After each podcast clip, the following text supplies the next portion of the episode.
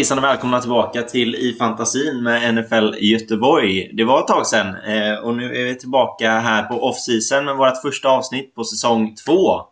Eh, det känns ju, känns ju spännande och, och fullt, fullt gäng här också. Alla är med. Eh, ja, det finns ju en hel del att prata om, eller vad säger ni? Oh ja. Ja. Det händer en hel, hel del grejer från att eh, nytt namn i Washington till off-season trades och det är, det är ja, allt, allt möjligt. Nyheter och cuts och det är ja, franchise tags och hit och dit och det är combine och snart är det draft och ja, det, det slutar inte riktigt NFL. Det är, det är uppbyggt på det sättet så det finns alltid någonting att snacka om. Och, Ja. framf och framförallt, The GOAT har gått i pension. Ja, där har vi en, en stor, stor nyhet. Det får man ju lugnt säga. Och nyheten om Aaron Rodgers fortsätter i Packers är väl också en riktigt stor nyhet får man väl säga. Ehm, Och sen en viss QB som gick till Broncos som vi ska snacka mer om sen. Ja, men precis. Ja, men det har hänt en, en he hel del. Det får man ju ändå säga. Eh, men jag tänker vi kan börja diskutera lite, även om det kanske inte har fantasy-värde, så kan det vara intressant att prata Super Bowl, för det har vi inte eh, hunnit prata om eh, riktigt sen det hände. Eh, så jag tänker vi, vi kan kolla igenom. Vad, vad kände ni för Super Bowl-matchen? Vad, vad tyckte ni? Det var snabb Super Bowl tycker jag att det var. Det gick fort, men det var bra. Men det var, det var väldigt så... Eh, jag jag kom i säng tidigt än vad jag trodde, snabbare än vad jag trodde. Den började tidigt i år, gjorde den inte det? Det kanske jag också gjorde. Det bara, Jag tror att den började halv, halv ett. Den brukar börja halv, halv två. Ja. Och jag tycker också att det var, alltså det var en bra match. Det var inte så att det var... Eh, alltid fanns, det fanns ju alltid någonting och... Det var ju aldrig så att det var färdigspelat förrän i sista slutet liksom. om Man säger. Nej, det var en eh, underhållande match. Även om det inte var mycket poäng så var det ändå underhållande och hände ganska mycket. Eh, Mm. Stafford visade ju att han, han är en bra QB. Han är ingen kanske elit-QB, men gud vad det blev snack om hans no-look pass efter när man insåg, långt senare man insåg att det faktiskt var en no-look pass i det läget han gjorde det till cup. Men eh, Det, det är inte första gången han gör no-look pass också. Det, det känns som eh, Mahomes trycker undan honom lite för att han gör det ändå eh, från, från stund till stund. Alltså det, ja, det är nästan så att han är på samma nivå som Mahomes med, med de här no-look passningarna. Ja, nej, ja, och han gör ju andra så här, specialgrejer som jag tror det handlar om att han har varit i så liten marknad i- Detroit så att han har inte fått den uppmärksamheten men nu när han är i Rams så får han den på ett helt annat sätt och då ser man faktiskt att ja, han var föregångaren till Mahomes på de här grejerna. Mm. Jag, jag vill dock säga att jag tycker det var en slarvig match från båda sidorna. Jag tycker inte det var någon... Det var inte det där vackra liksom så man kanske förväntar sig när det är Super Bowl. Det ska vara de bästa lagen, det ska vara liksom högsta nivån. Det tyckte jag inte riktigt att man fick uppleva i, i årets Super Bowl. Eh, jag, jag tycker det var eh, för mycket slarv egentligen om jag ska vara helt ärlig. Eh, och liksom kvaliteten på, på spelet var inte riktigt på den nivån jag hade förväntat mig. Men det är klart att det är... Ja, det är unga lag och, och, och sådär mot ett mer rutinerat lag. Men det, det, det, det, det var inte riktigt den kvaliteten som jag hade hoppats på i alla fall. Det var för mycket slarv tycker jag. Ja, det är lika mycket ett mentalt spel liksom. Ja, och där var det framförallt att det, det, det är ju inte jättemånga som var med i Super Bowl-matcherna som, som, som hade varit där innan heller. Det, det, det tycker jag också visar sig. Det är inte... Det, ja, det är inte alls för lätt att komma in i en Super Bowl och vara med om den där längre halftime show. Du vet, du ska hålla dig varm, du ska hålla dig liksom peppad. Det ska vara liksom det där klara liksom pressen inför det. Det, det är klart att det, det är en, en stor skillnad. Men jag tycker fortfarande att det var slarvigt. Ja, nej, men det kan jag hålla med om. Men eh, det jag tänkte på just det du sa, men Rams var ju för några år sedan i Super Bowl. Har ju varit där länge förut. Det är en del spelare, de, Donald till exempel, har ju varit här förut. Och det, det kan man ju säga att det märktes väl i andra halvlek. Mm. Eh, Ja, men det är, ju de, det är ju de spelarna som kommer fram. Det är ju Von Miller som har varit med innan, som Donald som du, som du nämnde. Det är ju de spelarna som, som verkligen sticker ut i, i den matchen, eh, tycker jag. Eh, så att det, det, ja. Men det, ja, det var, jag tycker det var slarvigt och det är lite synd. För jag, jag förväntar mig alltid i en Super Bowl att det ska vara liksom högsta nivån liksom på spelet. Och det kände jag kanske inte riktigt att det var det. Nej. Bästa var ju, eller inte bästa, men sen får man också säga halftime show tycker jag var riktigt bra. Mm. Och eh, att eh, McPherson var och kollade på den också, det är Ja, extra det- kul. Men eh, Jonas, den bästa var ju min mat. var ju det bästa på hela... Ja, den, Ja. den var inte att leka med heller. Den var, Nej. riktigt, eh, den var riktigt fin. Ja, Det missade alla andra som inte var med. Oj vad jag stod och kokade hela dagen. Nästan. Ja, det är gött. Cornbread, det är fina grejer. Oj oj oj. Eh, men eh, det var gött med Hofsteinsham hela den också. Var, min fru var lite mer trött över det. Hon var lite, tyckte vi var lite, lite högljudda. Jag, jag tycker Kanske berodde på sista, första spelet i andra halvlek. Det Ja. kan ju ha berott på det också. Ja, det kan ha varit det också ja, ja, det var ju inte riktigt min, min typ av musik, men jag kan tycka att det blev lite, det blev lite konstig liksom, vibe inne i en liksom, stor arena.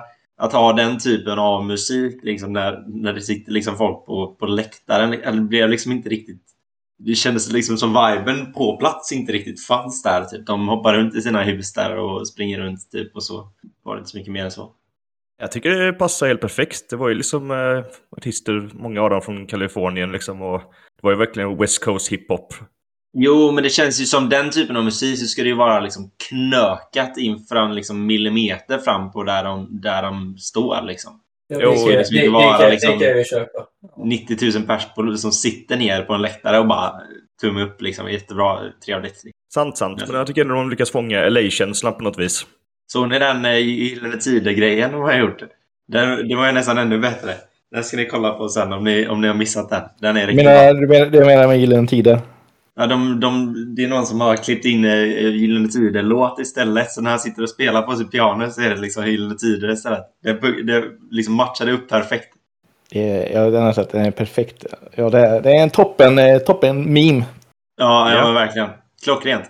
Vi länkar den eh, sen i beskrivningen. Ja, men precis. Ja, men det, den får man faktiskt inte missa. Den är grym. Eh, ja, men då har vi fått, fått det ur vägen i alla fall. Då har vi pratat Super Bowl. Eh, ja, vad, vad börjar vi? Jag tänker vi, vi kan ju börja med lite sådär utspridda nyheter. Eh, jag tänker den första intressanta som kom rätt så tidigt var ju Washingtons nya namn. Vad, vad känner ni där? Är ni, känner ni att det blev rätt val? Mm. Eh, Ja. Det känns inte riktigt där va? Nej, men det är ju, man är ju inte van heller tror jag. Nej. Jag tycker, det, jag tycker också det är jättesynd att de inte ändrade loggan till det. Det förstörde lite för mig. Fast WC, Alltså, när- hade, vad är, hade ju varit rätt komiskt i och för sig. Om du hade det på, på hjälmarna. Ja men alltså så här, om du ska heta liksom, alltså, du, vet, du har ju liksom möjligheten att ha en cool logga liksom. Och så har du ett W. Alltså så här. Mm. Ja, jo. Det känns inte jätteroligt. Tänker också chansen, liksom, vad ska de säga? Bara Let's go commanders, eller manders, eller commis, eller vad fan ska de säga liksom? Det ligger inte bra i munnen. Tommy ska de nog inte säga. Ja. Det är i alla fall bättre än det som de hade innan eh, fotbollsteam. Ja, det får man ju absolut ge dem. Men det är ju samma logga liksom, så den är ju lika tro- Alltså det är det jag menar, jag tycker det är synd. De hade ju verkligen liksom luckan att, att göra en fet logga till det också. Mm. Ja, jag, tycker ju nästan, alltså nu, jag är ju raka motsatsen mot Måns, så jag tycker nästan att fotbollsteam kändes bättre i munnen än Commanders. Jag menade Men, eh, innan fotbollsteam. Ja, du menar så. Ja, okej. Ja, nu är jag med. Men, eh, däremot tycker jag att fotbollsteam, det kan man inte heta om man ska... Det, det känns bättre, ja. Men jag tycker att man inte får heta fotbollsteam egentligen för att det är för många andra som kan heta det. Det är, Ja, det är lite för... basic. Man, man, måste- men lite, lite för... Oj. Ja, Vi kan ha, det är sju, det är, alla andra är ju också fotbollsteams. Ja, Chargers fotbollsteam. Och vi har Patriots fotbollsteam också. Liksom. Så lite så här, lite för generiskt. Men eh, det som var innan är ju... Det är ju inte, det är ju bättre än det de hetat innan eh, fotbollsteam. ja.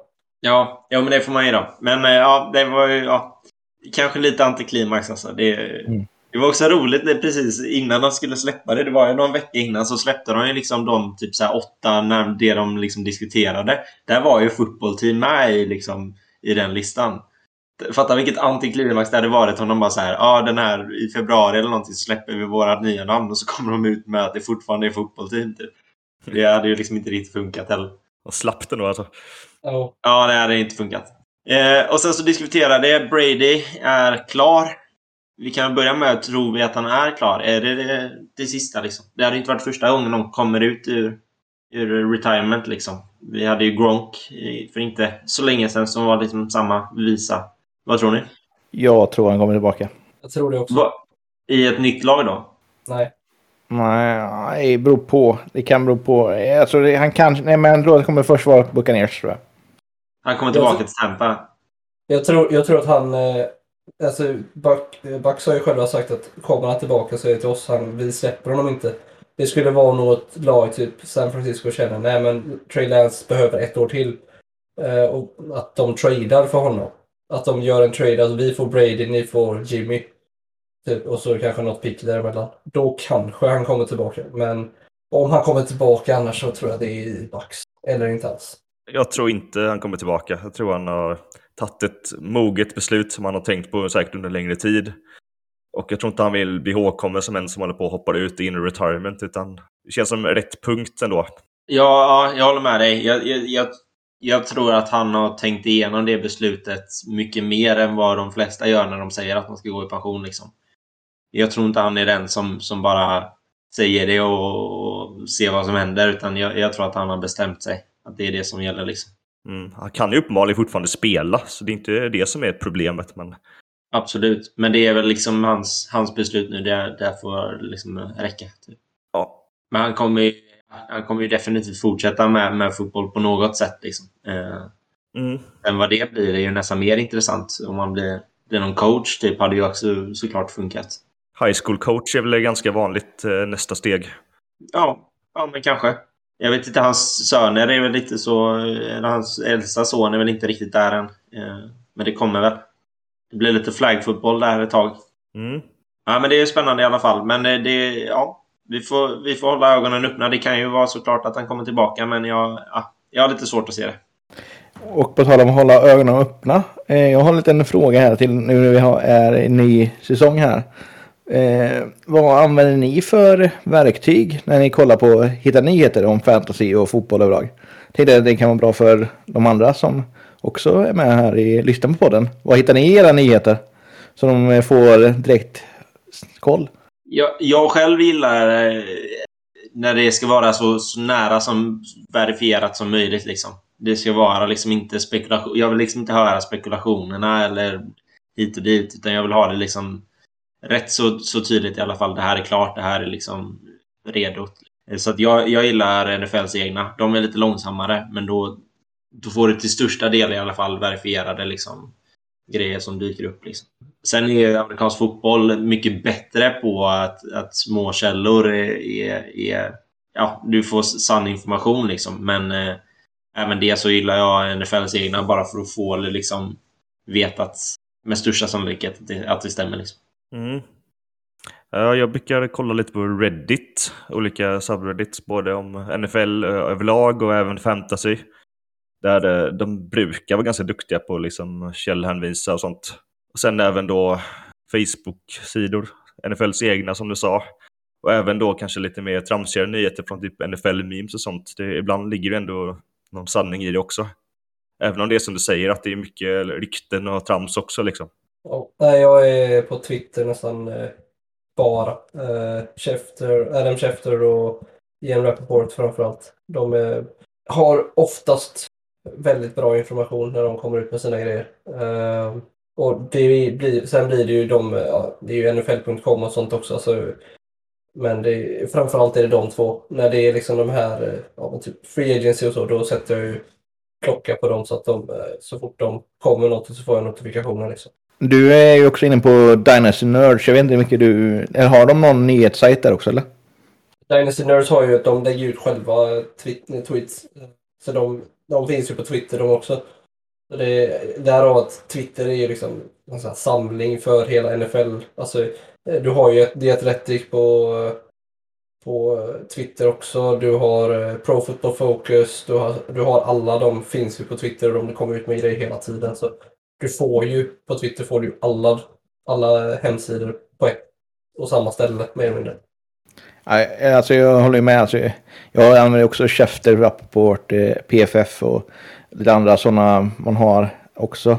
Sen använder jag också en eh, sida som heter Football Guys. använder jag som rätt mycket när jag kollar upp för lite samlat. Men, och NFL.com använder man också lite för, men det blir mindre och mindre. Men eh, sen har man olika poddar också som jag lyssnar på ibland. Men det är ju inte så att det är snabba news heller. Men det är kul att ve- veta om man vill sig mer. Vad vidare läsning. Så kolla på Twitter. Det är det vi lär oss här. Jag tycker också, framförallt som du säger, nu när det är off-season typ så är det, har du inte den liksom... Ja, behöver du liksom inte få informationen direkt liksom. Det, alltså det är ju inte som när du... Med skadorapporter och sånt när du spelar fantasy eller vad det kan vara där det är liksom direkt inför matchen där du behöver få reda på det liksom direkt. Nu när det är off-season så gör det ingenting om det är en dag sen. Alltså så här, det, det är lite den grejen jag är inne på. Jag behöver liksom inte få nyheterna direkt på millisekunden liksom när de kommer utan det, det kan ta sin lilla tid liksom. Så det är ju lite skillnad också beroende på var i säsongen man är. För off-season för mig så spelar det liksom ingen roll om jag får nyheterna på söndagen eller tisdagen. Liksom. Det är ju skitsamma för min del. Du spelar inte Dynasty heller. Medan Jonas Nej. måste ju sälja av eh, Brady här innan alla andra tänker att nu är han... Jag, ly- i- jag, jag, jag lyckades ju sälja Brady för, för en third round pick. I, precis tio minuter innan han gick ut med att han... eh, eh, eh, jag plockade upp honom på...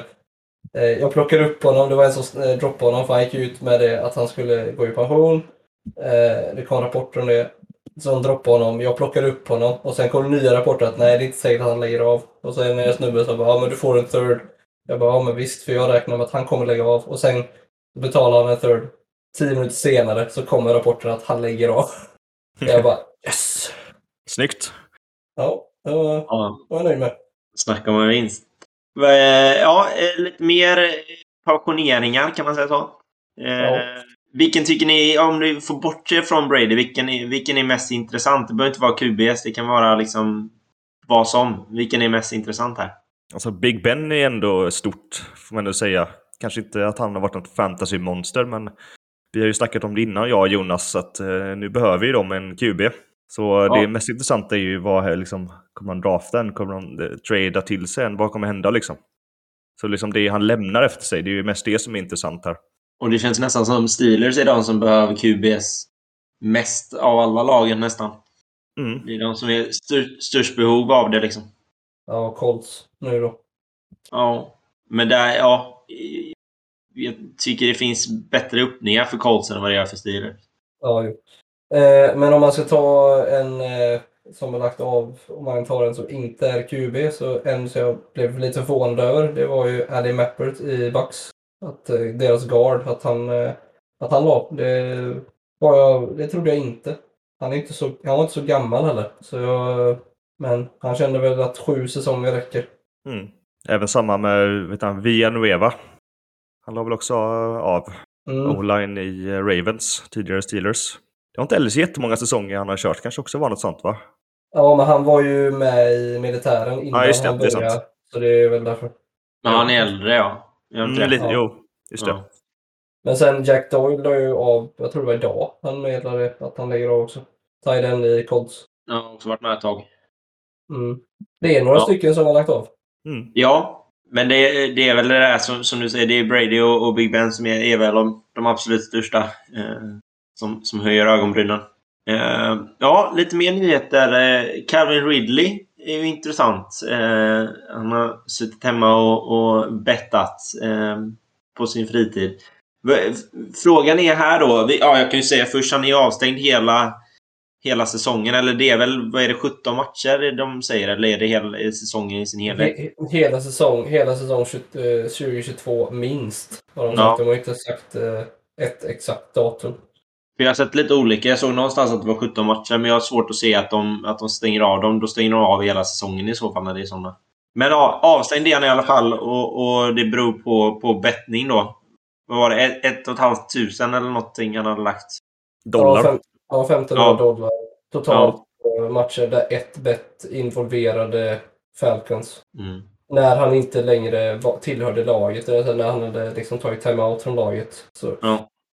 Jag, jag ty- personligen tycker att en hel säsong avstängning för att man eh, bettar på ett lag när man inte ens till, alltså spelar och är med inne i... Liksom det, jag tycker det är extremt hårt med tanke på att om du ja, typ misshandlar dina barn så får du avstängd åtta matcher. Mm. Liksom. Det, det finns liksom ingen kontinuitet i hur länge du blir avstängd. Sen tycker jag det är fel att du bettar, det är inte det. Men jag har haft en diskussion lite med folk, men vad drar man gränsen med att betta det här och att coacher spelar fantasy? För det får de ju göra. Vilket jag Ja, tycker, det, tycker men- jag, är liksom- det är också konstigt att de får, men Alltså det är inte riktigt samma grej, men det är ändå så här, det är konstigt att de får göra det när de själva gör playcalling och de vet vilka spelare på sitt eget lag som antagligen bygger matchplaner runt. Men i fantasy, Ja. fantasy får man ju faktiskt välja vilket lag vilket man spelar med. Enast i Mm. betting är det faktiskt så att det är ju faktiskt mycket mer pengar än bara... Du spelar med, med andra pengar också egentligen. Och det finns ju... Alltså det är att... Jag var och lyssnade på någon podd här också nyligen om att det är jätteviktigt att man har, inte har matchfixning ska ens tänkas, börja tänkas på. Och det är därav det kommer så här hårda...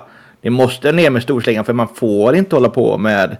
Eh, om man är elitspelare så ska du inte betta på det, det här för det ska inte finnas risk för att du... Ja, det räknas som insider trading va? Gör det inte det? Eller någon, någon, någon version av det. Det är väl inte lagligt? Nej, nej det är det ju. Alltså, alltså jag, jag, jag säger inte att jag tycker att, Cameron, att han har gjort fel. Det är inte det jag säger. Men jag menar att alltså, bestraffningen för det kontra att, ja men du som eh, Diken han blev avsett åtta matcher. Han har liksom misshandlat någon Ja. kvinna liksom. Det får du åtta matcher för. Eh, Jag tror inte det är intressant. Det är grejen att misshandel får man också... Hur hemskt den är så är det ju... Det finns ju också en civil... Alltså det finns rättsväsen på det också. Det är ju... Medan det, alltså, det här är ju någonting som bara rör eh, NFL-matchen, liksom integrity of the game-delen. Men eh, sen är det ju så, man måste ju... Det, det finns jätteviktigt att man inte tillåter oss lägga ner en, eh, att det här får ni inte hålla på med. Och nu har du gjort fel. Då måste du säga eh, stopp och belägg. Visst, det är jättehårt straff, men det finns ju risk att det kan bli längre också. Jag tycker att man, man får inte, och de, han vet om det också. Det är inte så att det är nyheter för honom att det, betta inte. Du har pengar för andra saker. Kom inte här och betta. Oavsett hur mycket det är. Jag tycker det är helt upp till Calvin Ridley att han har gjort fel. Visst, hårt straff och det finns andra saker. Men, eh, och det är jättekonstigt att man har så korta avstängningar på andra delen. Men- Men då har man ju också andra rättsprocesser som är på i det här fallet också. Här är det bara NFL eh, straffning som finns i det, det, det värsta straff. Medan i om du misshandlar så är du i fängelse också. Och det ska de ju vara i många fall också. Att de som eh, ska de ju bort längre. Och inte vara med i ligan också. Men, sånt där. Mm. Ja, Ja, den och är- diskussionen blir ju mer att det, det handlar ju liksom inte om, om det är den här bettningsstraffet i sig som, som är problemet. Då handlar det ju mer om, om hur du hur du bestraffar andra liksom, åtgärder som, som NFL gör för andra, andra typer av brott eller liksom, ja, fel. Så, ja. Men det, ja, det är en intressant diskussion. Och det, men jag är med dig Måns. Det, det han, vet ju, alltså, han vet ju vad han håller på med. Han vet ju att han inte ska göra det. Han vet att han inte får göra det. Det finns ju liksom ingen ursäkt där egentligen. Eh, Nej, han kan ju liksom påverka matchen ja. utifrån. Och det är väl det som de ser väldigt hårt på. Liksom att om man säger till någon av sina lagkamrater att ja, men, gör du en TD här eller någonting eller vad du nu bettar på liksom, så klart det påverkar hur matchen kan se ut. Ja, eller oavsett så är han ju en del av Falcons liksom, förening. Han, Mm, han har ju fortfarande kontrakt med föreningen. Oavsett om han inte kan påverka det så vet han ju fortfarande att han inte kan betta på ett lag som han, som han själv har en del i, även om han inte har en aktiv del så som det var i det här fallet. Då. Mm. Men han är i alla fall borta eh, 2022. Det har ju en eh, stor påverkan på, på fantasy. Inte bara att han inte finns med själv, men såklart också QB-situation. Eh, hur det kan påverka andra spelare i Falcons, såklart. Eh, också att två år av hans eh, karriär nu är ju förstörda av olika anledningar. Så liksom kommer han kunna studsa tillbaka efter det här och hålla den nivån innan hans psykiska problem eller kommer det vara nedförsbacke nu? Ja, det är väldigt tvivelaktigt att han kan komma tillbaka på, på den nivån som han låg för, för två år sedan. Det, det är väldigt svårt att tro. Ja, jag, jag, jag lyssnade igår på podd med eh, CBS Sports när de snackade. De jämförde det med, lite grann med Michael Thomas. Att han lite grann kan visa i år att kan Michael Thomas hålla upp en hög nivå då kan det finnas kanske lite hopp för Ridley. Men klarar inte Michael Thomas av det här då kan man nästan börja alltså, redan nu räkna bort Ridley. Mm.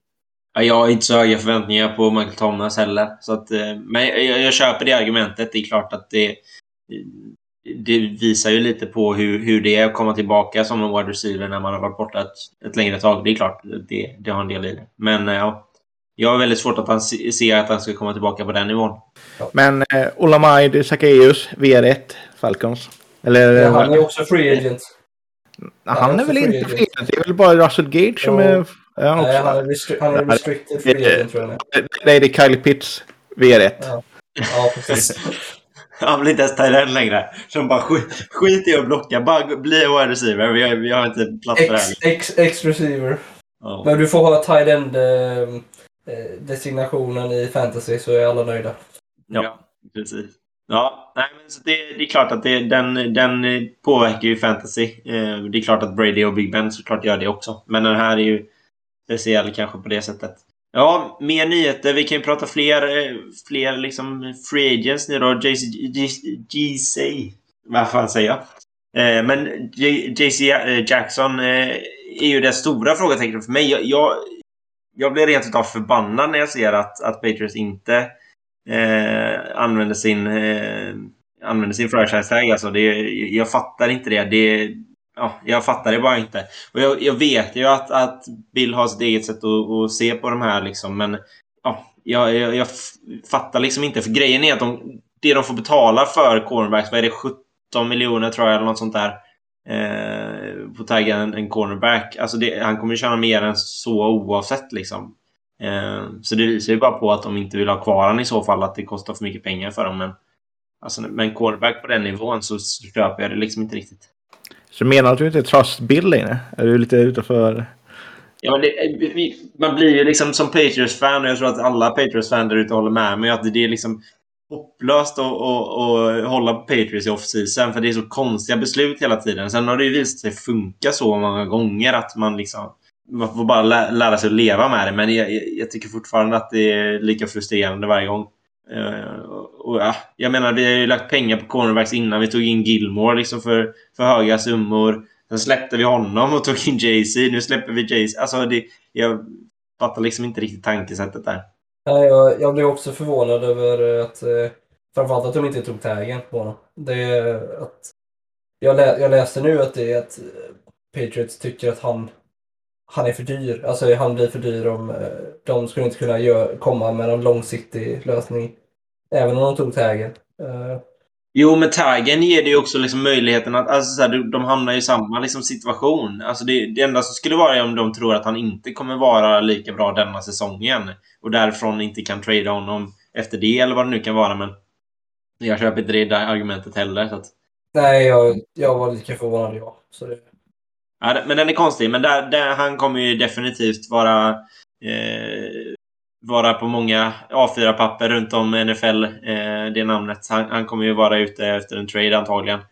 Eh, och där finns det väl egentligen varenda jävla lag där ute som, som kan tänka sig. Skulle jag misstänka. Men där har inte hänt någonting än, så det är bara att vänta och se. när vi ändå snackar om trades så ska vi väl gå in på de, den stora blockbustern som eh, har hänt nu va? Det känns väl rätt lägligt. Absolut. Och på tal om lite konstig situation så tycker jag den här är konstig också. För jag misstänker att du eh, pratar eh, Russell Wilson till, eh, till Broncos. Oh, ja. Men det är, det är de här pixen som jag, och, och liksom det som skickas fram och tillbaka här som jag tycker är lite... Som är det intressanta i, i traden. Eh, nu har jag inte exakt i huvudet vad, vad, vad det var, men det var väl en vad är det, fjärde pick och Russell Wilson de får. Ja. Två, eh, de två eh, första, två andra. Noah Fant. Eh, eh, vem- vilken var corner nu igen? Drew Lock. Drew Lock och Shelby Harris och ett femte runda. Eh, Nollsumme-game på Brewdrock. Och det var väl om, om, om man startar mer än 70% eller någonting så får de en... Så blir det en tredje runda så blir det en andra runda eller något sånt där. Det var Carson Wentz. Ja, det var Carson Wentz-stilen, okej ja. Men grejen är att alltså, för, för Seahawks del, de, alltså Noah Fant ihop med liksom så mycket, alltså, så mycket picks så, så känns det ändå som en helt okej trade om de kan, om de kan liksom hitta en QB som de vill ha. Liksom. Jag, jag tvivlar ju lite på att de kommer starta Drew Lock. Det vet jag inte riktigt om jag tror på. Jag tror, att, jag tror att Seahawks tänker så här. Att de, eh, de tittar på 2023 års eh, rookie draft med QBs som är väldigt loaded.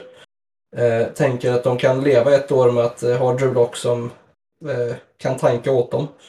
Eh, eller kanske att de kan eh, knyta upp knutarna för honom att de lyckas. Men det är väl inte så troligt. Eh, och ta en QB då. Alternativt att de verkligen fastnar för Malik Willis. Och att de känner att eh, kan de försöka ta sig upp ännu högre och plocka honom tidigt. Ja, men grejen är att det är ju inte jättemånga många framför dem i draften som behöver QBs. Nej, Alltså, jag, tror, jag tror inte Jacksonville tar... Ja, det är möjligtvis att Lions tar, men det är jag inte helt säker på heller. Nej, det tror inte jag då. Texas, tror jag tar tackles. Jets kommer ju inte, antagligen inte vilja ha. Giants heller. Panthers lär ju inte ta. Ja, Giants igen. Falcons. Alltså det, sen är det Seahawks. Det är ju inte, jag, jag är inte övertygad om det kommer gå en QB där innan, innan Seahawks kommer fram. Den enda som jag tror skulle kunna vara intresserad av QB det är eh, Panthers om eh, det inte funkar att få loss eh, Watson. Ja. Men ja, ja. Men då är Det är det väl de enda. vilket precis innan. Då kan de ju liksom trada till sig om det skulle vara så. Men det är ju inte, det är inte ett jättehopp de behöver göra för att få en QB i, i denna. Nej. Men det är som du säger, då måste de ju verkligen gilla, gilla Willis. För att annars finns det liksom ingen riktig poäng där.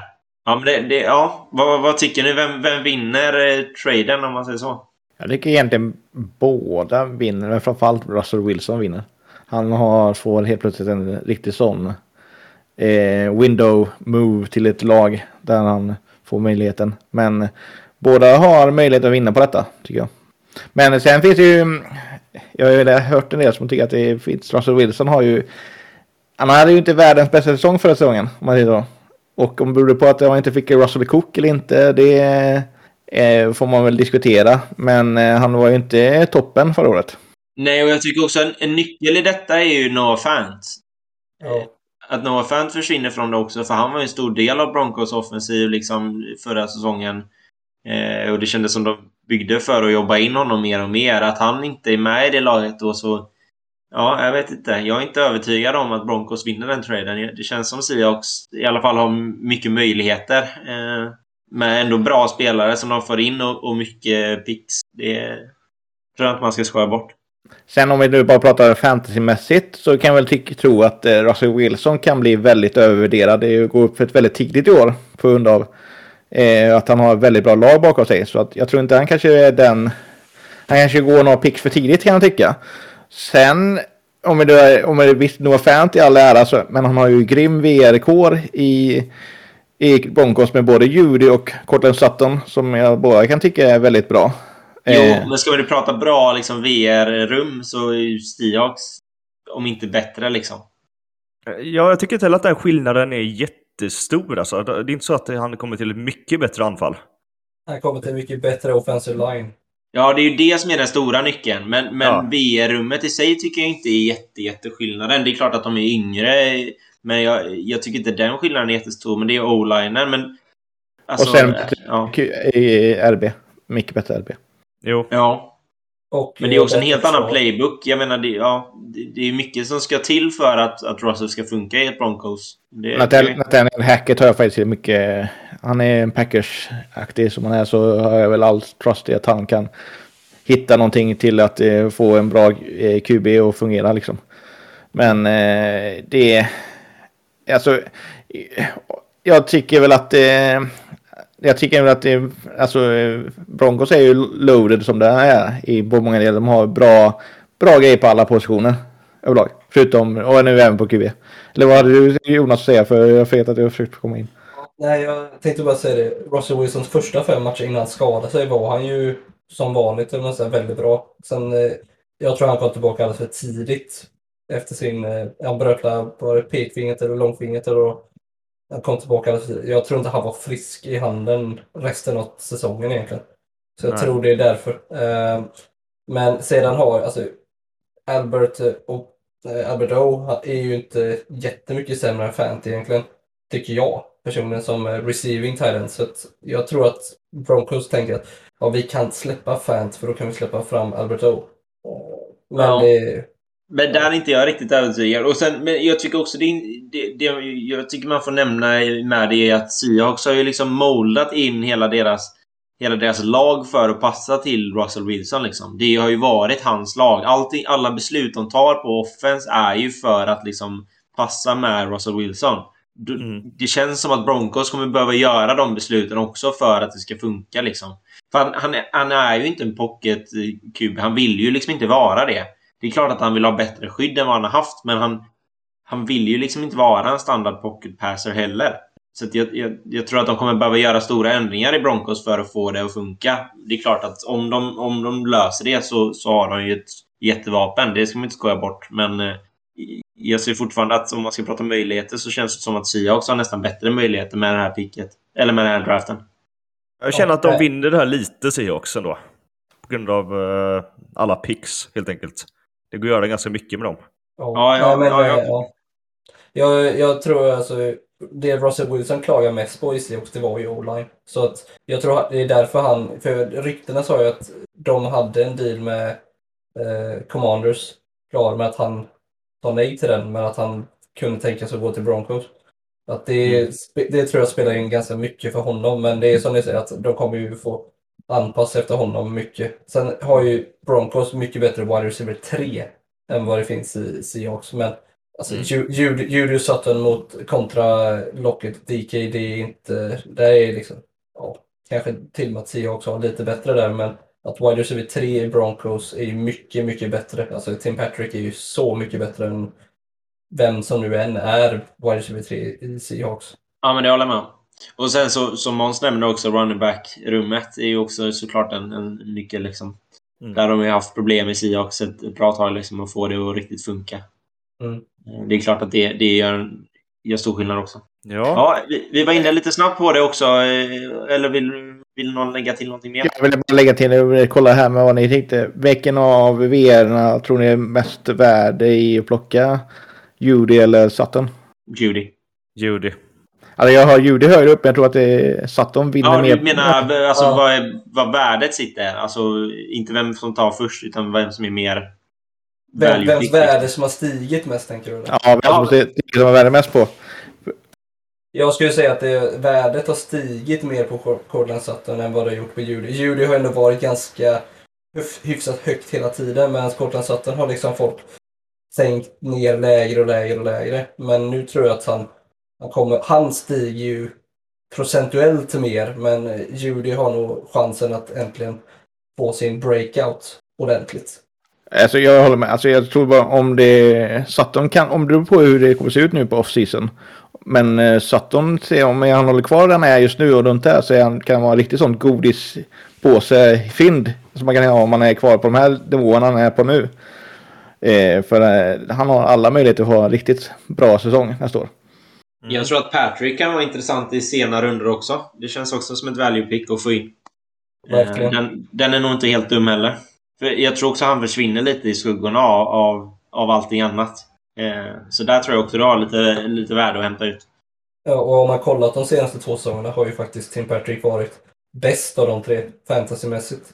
Men där är också liksom intressant för att vi vet ju att, liksom att Russell, visst vi pratar om att han kanske inte har en bättre VR3 i Seahawks, men jag har aldrig sett Russell Wilson som, som liksom letar efter VR3 på något sätt. Alltså det känns, det känns verkligen som hans sista utväg och då springer han hellre med bollen än att kasta den till VR3.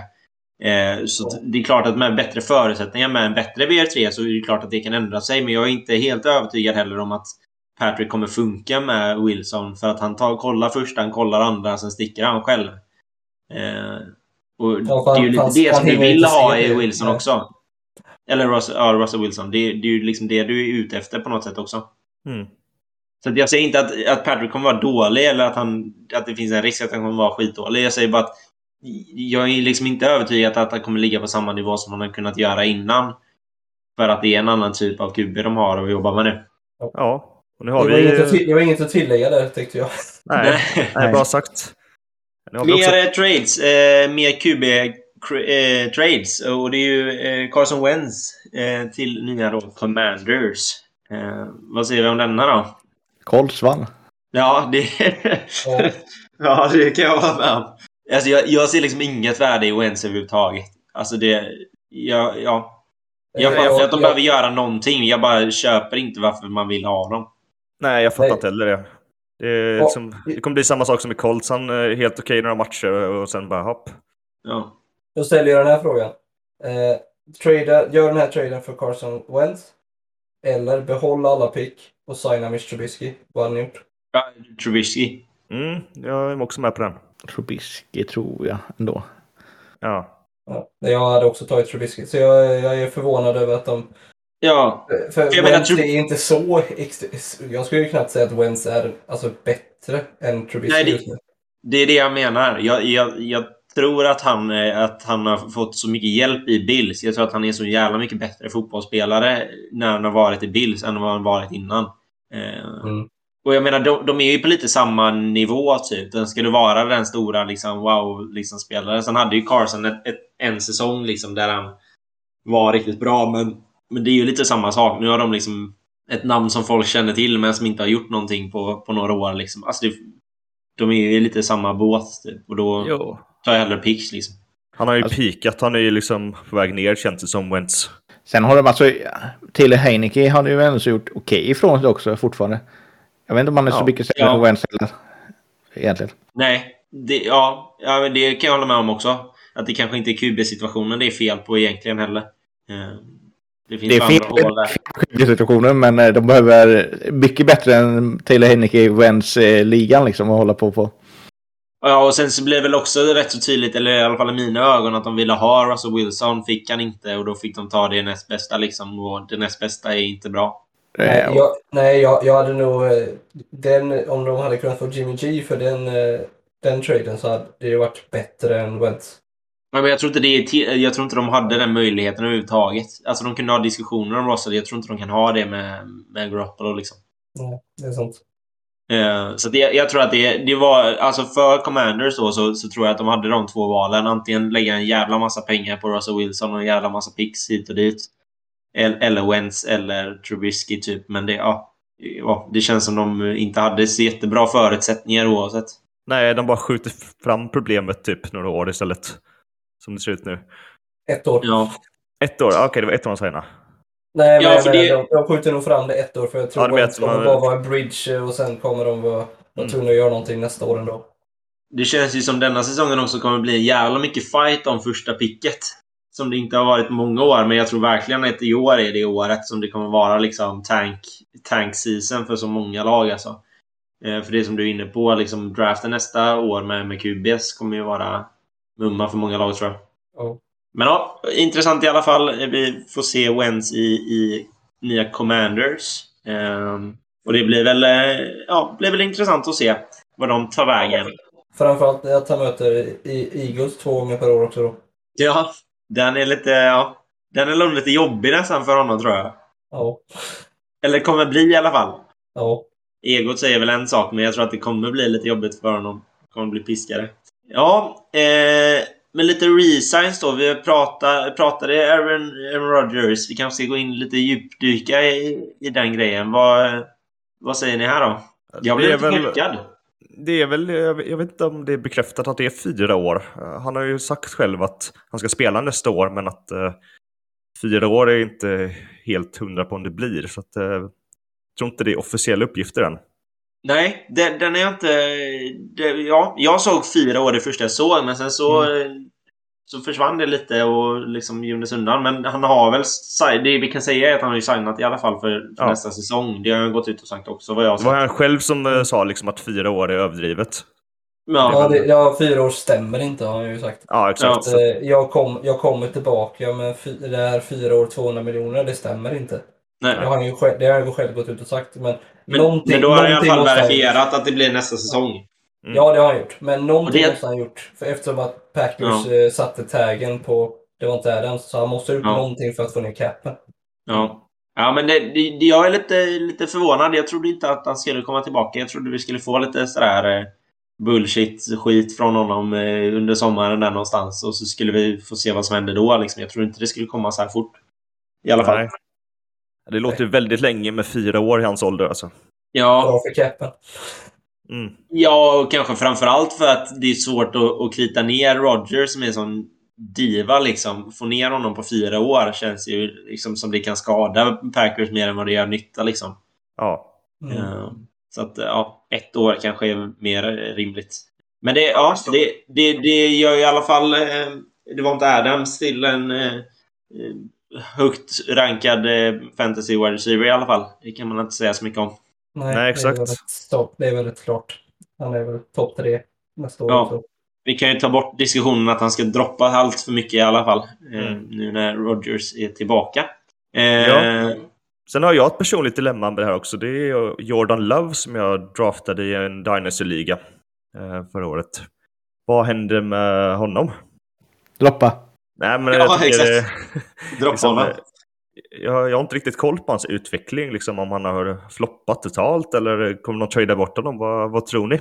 Men den matchen jag såg han spela så var han ju inte liksom på rätt nivå. Han har ju liksom, det känns inte man utvecklas någonting överhuvudtaget. Han, Mm. han var ju liksom inte en... Ja, han funkar väl som en backup liksom i, Packers med Rodgers som brukar hålla sig frisk. Men utöver det så är det svårt att se att någon kommer liksom trada sig till honom. Om den gör det så kommer han ju vara en backup oavsett liksom. Tror jag. Ja, jag tror väl att Colts har ryktat, redan nu ryktat som att de skulle vara intresserade av just Jordan Love för att de, de ser att han är bättre prospect, eller hur man nu ska uttrycka det, än vad någon av kuberna i den här draften är. Och att de Mm. tror att sitta två år bakom Aaron Rodgers tjänar du mer på än att komma in som rookie och allting är nytt i NFL. Att, Ja. Colts, skulle, att Colts skulle vara intresserade. Nu har de ju fått picks Eh, och då var det någon som skojade att då skulle de kunna trada bort sina egna picks för Jordan Love för att Washington kommer ju ändå totalfloppa med Carson Wentz. Ja, men, men ja, jag, jag köper inte det riktigt. Jag, alltså jag fattar ju att det är så de tänker. Mm. Men jag köper liksom inte det. Jag, när, jag, när jag ser Jordan Love så tycker jag liksom inte att han är på den nivån. Han spelar liksom som en, som en rookie som kommer in och då kan du lika väl chansa på en rookie som du... Som faktiskt finns en, liksom en möjlighet att de, de är lite, alltså så här eh, konstigt scoutade. De, har liksom inte, de är bättre än vad de ser ut att vara. Det tycker jag att vi har fått en stämpel på John Love att han är liksom inte så mycket bättre än vad han, vad han ser ut att vara liksom. Eh. Men liksom, när skulle han ha fått chansen dock? Jo, men alltså, alltså jag, jag tycker att om han hade varit på den nivån, att han har liksom suttit bakom Rodgers i två år, så den matcherna, som jag såg han i alla fall, så, så skulle han ha varit mycket bättre än vad han var. Mm. Eh, och inte göra liksom rookie-misstag. Alltså det, det, det var ju det som var liksom, hans spelsätt liksom visade sig vara liksom, eller så här, blev så tydligt en, en rookie liksom fortfarande. Fast han har suttit två år liksom. Men det är stora skor att fylla liksom och hoppa in eh, när Rodgers inte spelar. Jo, självklart. Men så är det väl egentligen liksom överallt när du kommer in. Du ska, du ska liksom steppa in och, och liksom vara redo som en backup. Framförallt när du har varit med i två år. Mm. Eh, Eller, så, eller så visar det bara att när han kommer in hur mycket Rodgers egentligen betyder, alltså hur bra han egentligen är. Att han har Absolut. bara Adams och så, sen finns det inget mer. Och att Mm. Jordan Love har det, hade det problemet att han hade bara Adams, men han är inte lika bra som Rodgers. Och då har han, kan han inte lösa lika mycket grejer som eh, Rogers gör. Men eh, jag köper det också. Jag tycker ju, jag är tveksam till eh, Jordan Love. Det var jag redan när han draftades. Men jag kan lite grann förstå hur Colts då, om de då tradar för honom, hur de tänker. Men jag vet inte om det löser någonting. Men Jordan Love är, det är en stash i Dynasty. Alltså, ha kvar, alltså, nu Måns säger ju med ett skratt eh, att droppa honom. Men det är klart, du ska ju inte droppa honom. Men du kanske får räkna med att eh, du kommer inte få ut någonting av honom någonsin. Mm. Det är lite synd, för jag, jag, jag älskar ju verkligen eh, Jordan Love när han kom in. Jag, alltså, när det var draft så tycker jag att han var liksom den bästa bästa kuben som jag såg på, på tape liksom, inför den säsongen. Jag tycker han var riktigt intressant. Jag var eh, så besviken på det som har skett efter det så att jag, jag köper honom liksom inte riktigt längre. Så att det är väl, det är ju, ja, jag är lite partisk där tror jag. Mm. Ska vi ta lite cuts eh, innan vi går vidare på resigns? Vi har Ja. ju några, vi har några som har blivit cuttade. Eh, Mm. Bobby Wa- Wagner i Seahawks. De gör ju storstädning. Både nu Russ tradad och så även Bobby Wagner. Eh, ska bli intressant att se var han hamnar någonstans. Han är ju, han är ju inte direkt dålig. Nej. Eh, Men han är lite äldre, bara ja, 31. 30 plus. Ja. Mm. Sen eh, Roger Saffold, eh, O-line i Titans, eh, släpps bra, väldigt, väldigt bra run blocker. Och den stora överraskningen är ju Landon Collins i nu då Commanders som eh, safetyn som blir cuttad. Han blev, blev klart idag. Eh, Mm. Han vill inte göra om sitt kontrakt och då valde Commanders att nej, då släpper vi det.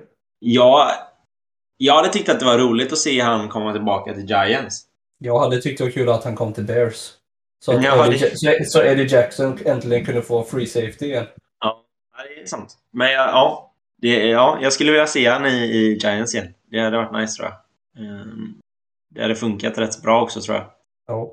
Men Bobby Wagner är intressant också. Jag vet inte hur mycket han, krut han har kvar liksom.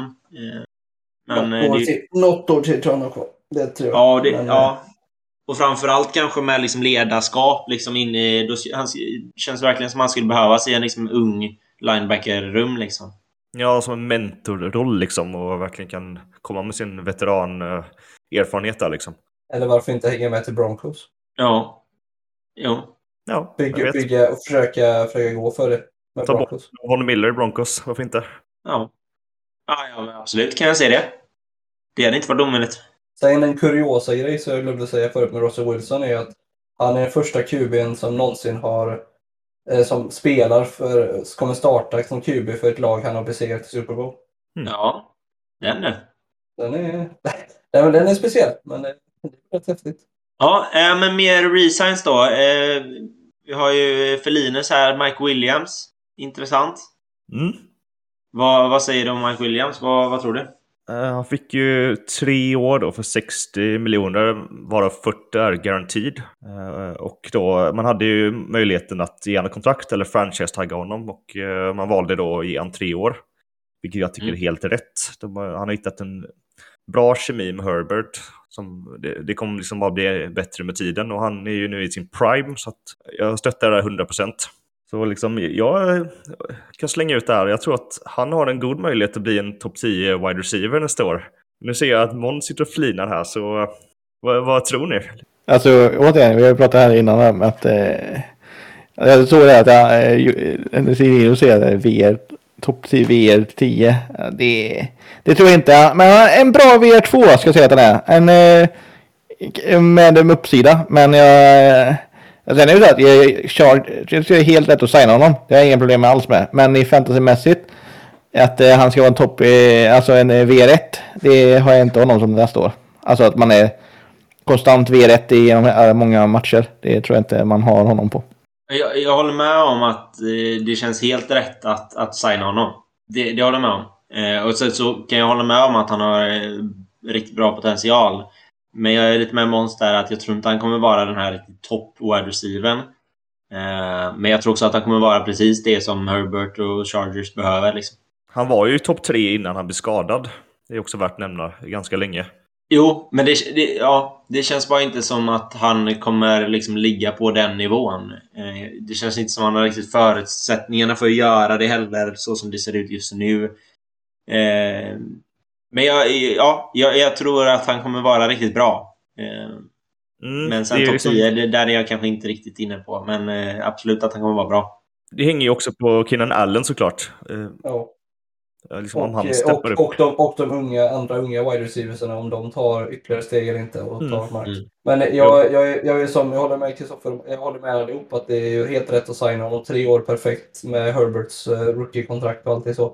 Eh, men jag, jag är inne lite grann på Linus linje att om han håller sig frisk så har han den uppsidan att vara topp 10. Men hans stora problematik är just att vara frisk. Har han ens en Mm. enda säsong där han har varit frisk eh, 16 eller 17 matcher? Jag tror inte det. Nej, det, är alltid det, det, det, lite... är ju det, som, det är det som gör att, att alltså, satsa på att han ska vara en topp 10 wide receiver. Då chansar man ju på att han ska hålla sig frisk också. Han har haft olika skador. Så det, det är ju det som är till hans nackdel. Men han, uppsidan för honom är topp 10. Men, Men det det finns ju- att hålla sig frisk. Men det finns ju, Ja. det finns ju många på topp 20 som också absolut. har, så jag har dem precis utanför, eller utanför topp 20-listan. Det finns många andra som har gigantiska uppsidor också. Vi har ju liksom, vad har vi? Vi har, eh, vi har Daryl Mooney, man har eh, Alltså Mike Evans och Chris Godwin är ju också lite utanför på, under, precis utanför topp 10-listan men ändå så har de uppsidorna även för sådär. Så att det, det är trångt där uppe på topp eh, VR-listan. Det finns många bra VR, VR och det kommer in många bra VR i år också. Så jag tycker att det är, att, det, att säga att eh, topp 10 det är en hot, hot, hot take. Det, är- det, liksom, det är inte så att det, det, det går ut och hakan.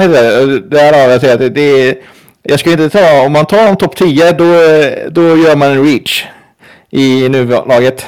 Men man kan hoppas på topp 10. Men man reachar om man tar honom topp 10. Det kan jag hålla med om. Det, det, det kan jag hålla med om. Det är jag och Colin Cowherd som har de här, de här takesen, vet du. Jag, jag, tycker också att den typen av VR han är så, så blir det ju också lurigare för ett längre kontrakt. Alltså han är ju den stora som kan upp och ta smällarna liksom i luftrum. Alltså så här, det, det sätter ju upp han för att kanske inte riktigt hålla i tre år. Och jag tycker det, det, det som, som vi är inne på lite här också är att när han är skadebenägen att det, det spelar ju kanske egentligen ingen roll om man, om man är riktigt bra i en säsong. Det handlar ju också om att kunna hålla den nivån i tre år. För det är ju det som är kontraktet. De skriver ju inte på ett treårskontrakt för att ha han i ett år där han är som bäst. Mm. De skriver ju treårskontrakt med honom för att han ska hålla i tre år. Eh, och då måste de ju också vara försiktiga med hur de använder honom. De, de kan ju kanske liksom inte utsätta honom för dem liksom, så som de har gjort innan. Liksom. Eh, och det, det är lite därför jag tror att han inte kommer vara en topp 10 wide receiver. Är för att han ska hålla i tre år också.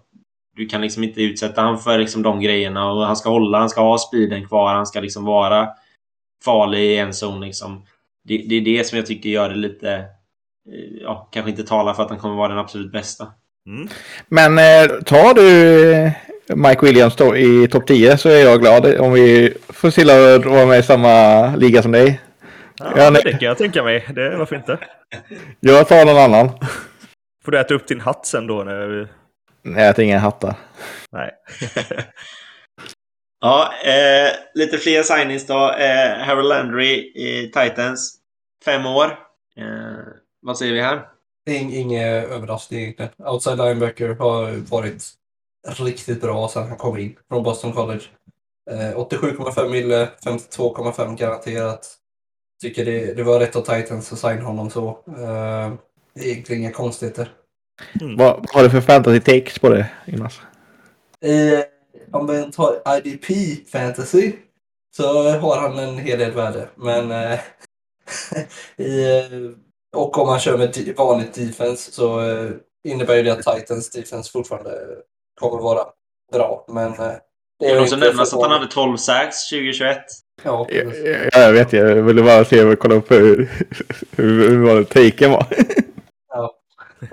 Ja, nej, men jag, jag håller med. Den är lite no-brainer för mig också. Eh, det, och det känns också som Titans har väldigt bra koll på sina pass rusher och, och sin, sin D-line i, i helhet. Liksom. Det känns som deras grej och har varit i många år. Eh, så jag, jag är övertygad om att det är rätt beslut.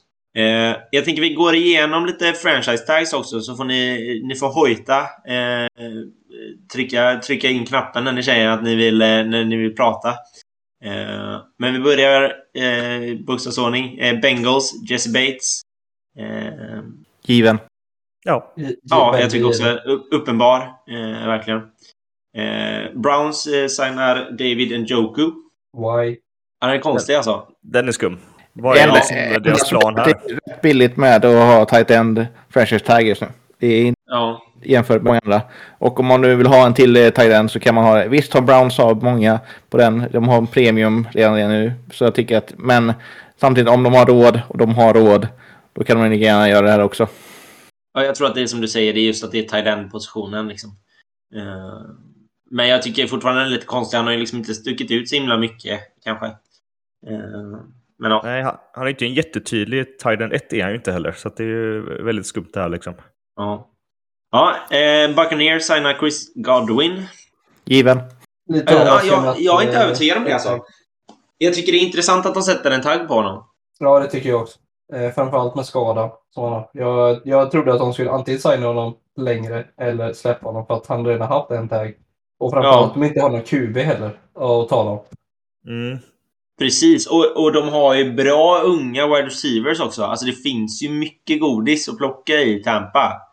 Eh, och framförallt som du säger nu om, när de inte har Brady så, så undrar man ju liksom om det är där de ska ha... Ja, där de ska liksom använda taggen liksom. Jag, ja, jag är inte De, riktigt de, helt de, övertygad. behöver, de behöver ju också ändå så ha någonting för om de vill ha, få in en eh, QB genom free agency så behöver de också ha någonting och visa att vi har satsat för att vi kan komma in här. Det här är ett attraktivt lag istället för att eh, helt gå in och tanka loss. Och, Jo, men eh, jag tycker inte du... Jag, jag tycker du... ett, ett års kontrakt och de har utrymme. Så då varför inte? Det är ett bra sätt att få in bra spelare, eller i det här fallet ett bra spelare för ett ettårskontrakt? Jag, jag tycker det blir eh, alldeles för mycket av att vi vill hålla uppe vår liksom winning streak ett år till. Och sen skiter vi i framtiden liksom. Uh, jag, tycker det, jag tycker det visar liksom fel för Bucks liksom. Uh, för skulle de ha liksom riktiga framtidsplaner med ett ungt defense och liksom hela den grejen och ett väldigt bra defense uh, så fattar jag liksom inte varför du taggar en Chris Godwin när du kan Alltså antingen som, som, som vi säger här då, trada bort honom eller signa honom för en längre period. Och framförallt när de har, vad jag tycker i alla fall, riktigt bra wide receivers utanför Chris Godwin eh, och Evans. Eh, så, så köper jag liksom inte riktigt det beslutet i, i fullo. Liksom. Kanske förklara för de som inte vet vad en franchise tag är förresten. Det kanske inte är självklart för alla. Vi Ja, snackar om det för att vi vet det, men eh, är det någon som vill eh, förklara? Ja, jag kan väl förklara att franchise side är att du eh, behåller rättigheterna för en spelare. Du kan göra det med en spelare som du har haft i, som du har draftat eh, till ditt lag. Som du kan eh, ha, ex, då har du exklusiv rättighet till att eh, förlänga möjligheten att signa dem eh, en längre tid. Eh, så att den inte för, eh, försvinner ut på free agency.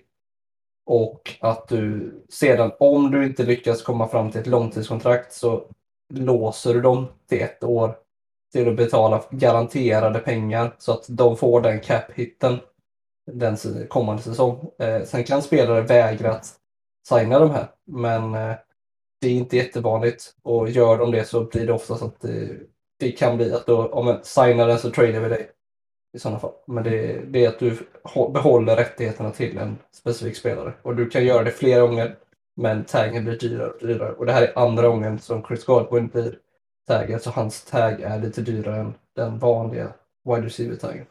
Och det här är ju egentligen, han- de är väl någon exclusive tags. Det är exclusive tagsen är väl egentligen, enda gången det har varit på senare tid är väl Kirk Cousins i Commanders. Om jag minns rätt. Senast var en exclusive franchise tag. Det finns ju tre stycken tags att nämna. Eh, exclusive, non-inclusive franchise tag. Och så är det väl, vad heter den sista nu igen? Ja, det är ju den standard. Vad fan heter den? Den som man bara behöver pick på det. Jag Kittel hade det förra året. Ja, nu heter Ja. nu, Du vet vilka jag menar. Ja, ja. Ja. Det, det är absolut bästa sättet. Alltså grejen, i- grejen med franchise tags är också att du behöver liksom inte veta så himla mycket om det för det är så himla mycket alltså, corporate bullshit liksom som, som går in i de här grejerna. Det, det man behöver veta som fan är att spelaren blir signad för ett år. De får bra med cash.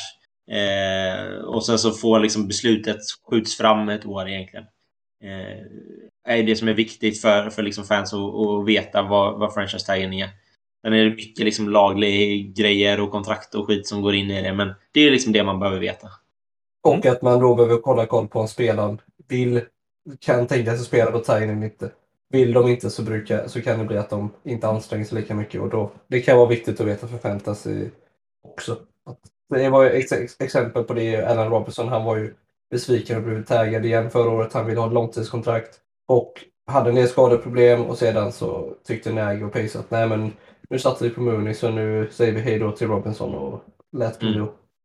lät bli spela honom nästan. Ja, men precis. Och det är mycket, man, man, men det brukar man höra väldigt tydligt om när det är Ja. spelare som inte vill, vill bli franchise-taggare. Eh, det brukar vara ett jävla liv om det. Eh, så det hade ni märkt om det hade varit någon som blev signad i, på en tag som, som inte vill vara det. Liksom. Eh, ja, Chiefs sätter taggen på Orlando Brown. Den Mm. känns väl också rätt så uppenbar. Ja, alltså de har ju också Honey Badger. Har de ju som de inte taggar. Yngre, viktigare position. Ja, det är, jag tycker det är o-linen som, som de vill alltså, ha liksom, ja, förbättra. Liksom. Det är ju den som de har saknat i, i många år. Eh, Ja, så alltså också defense. att... Alltså Chiefs Ja. defense har ju varit ganska knaggligt genom åren. Nu har de fått ett helt okej lag. Jag tycker ändå att eh, han är en ganska viktig pusselbit i eh, deras defense. Ja, men samtidigt så tror jag att draftmöjligheten att plocka en bra safety för Chiefs är ju bättre förutsättningar för en än att få en o-line av den liksom, rangen. Jo. Eh, yes. Eh, Cowboys väljer också tight end. De tar Dalton Schultz. Tyvärr. Jag var sugen på att få honom till Chargers. Ja, jag kände det också. Det, eller inte för att jag ville ha honom till Bears, men det kändes som att det var lite av en no-brainer för Cowboys och försöka behålla honom. Framförallt med tanke på att Blake Jarvin nu också kanske är borta första halvan av säsong, nästa säsong med sin höftskada. Så Mm. kändes det väl väldigt logiskt. Ja, men med så mycket liksom, grejer som händer runt Cowboys så tycker jag också i och för sig att det är lite intressant att de väljer en, en tight end som visst han var bra förra året men kanske inte den som sticker ut så himla mycket. Eh, här tror jag det är lite samma som, som Måns var inne på tidigare att det är just tight end-positionen är ekonomiskt värt det för, för Cowboys mer än att det är kanske den spelaren de verkligen vill låsa fast. Eh, Ja. Han hade tredje mest eh, routes run eh, efter eh, vecka nio, tror jag. Av alla spelare. Inte bara Thailands. Jo, jo, absolut. Men jag, jag, Men jag förstår det vad du menar. Han, han känns ju inte som ett tydligt kugghjul i liksom cowboys eh, på, på det sättet. Jag tror att det är eh, liksom ekonomisk fördel mer än, mer än kanske sportsliga liksom, delen. Ja. Eh, och någon annan som signar Tide så är det ju Dolphins som tar Mike. Tyvärr. Där hade jag nästan velat se dem eh, låsa fast honom på ett kontrakt istället. Eh, Mm. Jag tror verkligen på Gesicki och jag tror att folk är ute efter honom också och kommer vara det, men eh, ja, tycker det kändes lite konstigt kanske. Jag tycker synd. Jag tror Gesicki tror jag hade mått bra att komma bort från Dolphins. Jag tror han hade kunnat bli, få eh, ett ännu större ut, alltså, ja, breakout. Än, eh, jag tror han är lite fast. Alltså Tua, Tua är Tua. Han kan göra bra grejer men jag, det känns som att Gesicki hade mått bra att få komma till ett nytt lag och starta om. Det är väl säkert av den anledningen som de använder taggen på honom. De är väl fruktansvärt medvetna om, om den, just den grejen. Men det är också därför, ja, ja, det, ja, det kan ju ha massa olika eh, ja, effekter. Men jag, jag, jag tror också det kan vara lite svårt för dem att låsa fast Gesicki på ett kontrakt och få det att funka. Eh, ja, Ja. intressant oavsett. Eh, Jaguars väljer Cam Robinson. Vad tycker vi här då? Ja, helt rätt. Bygga på o-line. Få liksom eh, ordentligt med skydd till Lawrence. lite överraskad måste jag säga att de använder tag och inte signar längre. Eh, men samtidigt så också Robinson hade nog fått ett väldigt bra kontrakt eh, på öppna marknaden. Om de hade släppt, alltså om de inte använde taggen så. Av Mm. den anledningen är det ju rätt men jag tror att de kommer försöka signa honom längre. Ja, han är inte jättegammal heller. De kan ju ha honom en säsong och sen signa efter det. Eh, Mm. Alltså att, att man gör det för att säkra upp att man får ha honom under sin prime hela, hela den perioden liksom. Så har han på taggen nu och signar han på treårskontrakt så får han hela sin prime typ. Ja. Ja, en annan kanske no-brainer är Packers som, som väljer Devonta Adams. Eh, här kan jag absolut tycka att taggen är helt rätt beslut för att man undrar ju liksom vad de gör när om Rodgers inte är QB'n i, i Packers. Vill man, alltså så här, vill man lägga de pengarna på Adams då eller vill man bygga om helt? Eh, jag tycker de öppnar dörrarna för, för ett beslut i senare skede eh, när de sätter taggen nu. Mm, helt rätt. Jag, jag, jag håller med att det är rätt att använda taggen. Jag tycker det är fel att de kan använda taggen. För att han är så pass gammal. Jag tycker inte att du ska kunna sätta en franchise tag på en spelare som är 29. Eh, jag tycker de ska ha någon typ av begränsning på den punkten. Alltså jag tycker de skulle behövt signa honom för kanske två år i alla fall. Det, det, det är min personliga upplevelse. Ja. Men jag, det är ju helt rätt att de sätter taggen. Men jag tycker det, det blir missbruk av taggen på ett sätt. Eller säga. Ja, och där är väl också den diskussionen vi var inne på. Hur, hur liksom nöjd Adams är med att få taggen. Det vet man ju inte riktigt heller. Eh, Jag har inte hört någonting om det, men det är väl också, funkar det för Adams så funkar det för, för båda, båda parterna liksom. Mm. Ja, nej, för han ska ju... Adam ska ju ha köpt hus i Vegas. Eh, så frågan är om han kanske var inställd på att flytta vidare och då åka till sin gamla eh, college quarterback i Vegas. Ja. Ja, ja, ja. Det är klart att det är intressant. Ja, eh, ska vi dyka in i lite, lite rykten, vad det ryktas om? Eh, och vi pratade ju precis om, om eh, cowboys, att det är lite körigt där. Eh, de signade ju Ezekiel Elliott på ett stort kontrakt och nu eh, är det Amari Cooper som känner att han inte riktigt är nöjd vad det ryktas om i alla fall. Eh, vad tror vi här? Ja, det, ryktena säger ju att han ska ha skällt ut eh, Dak Prescott och kallat honom den svarta versionen av Kirk Cousins. Eh, efter eh, deras eh, uttåg ur slutspelet. Att han inte ska vara nöjd av den anledningen. Och sedan är hans kontrakt byggt så att han kan bli cuttad utan att det blir så dyrt för cowboys så att de skulle kunna cutta honom, si- resigna Gallup och kanske och släppa lös CD Lamb. Så det blir kanske en win-win-win alla parter. Om han Ja, jag, jag tror definitivt att det finns lag där ute som vill ha Murray Cooper. Eh, jag tror inte han är klar. Nej, det är... Pats har ju ryktats. Där vill jag inte ha någon för jag tror inte han skulle få den typen av targets. Men eh, för laget Pats så hade det varit bra. Men för fantasy hade Cooper sjunkit tror jag. Han hade. Mm. Ja, absolut. Måns, vad tycker du om att de använder din QBs namn som en förolämpning? Jag säger ingenting. Det eh, väldigt hög. Cousins. Cousins, eh. Ja, jag är, han, är, han, är, han är underrated i stats och i sådär. Han, är, eh, han får mycket skit som han inte förtjänar. För han, är, han, är, han är fortfarande en fungerande QB. Men eh, det är ju inget spännande, men han är under, un, fortfarande undervärderad kan jag tycka. Men eh, ja, lång historia Det på var det. roligt om, om cowboys hade bara för att jävlas med honom tradeat honom till Vikings typ. Ja, det hade varit. Det, det hade ju varit det bästa som kan hända. Jag, jag, jag, tror inte, jag tror inte att Murray Cooper hade varit så välkommen in i omklädningsrummet.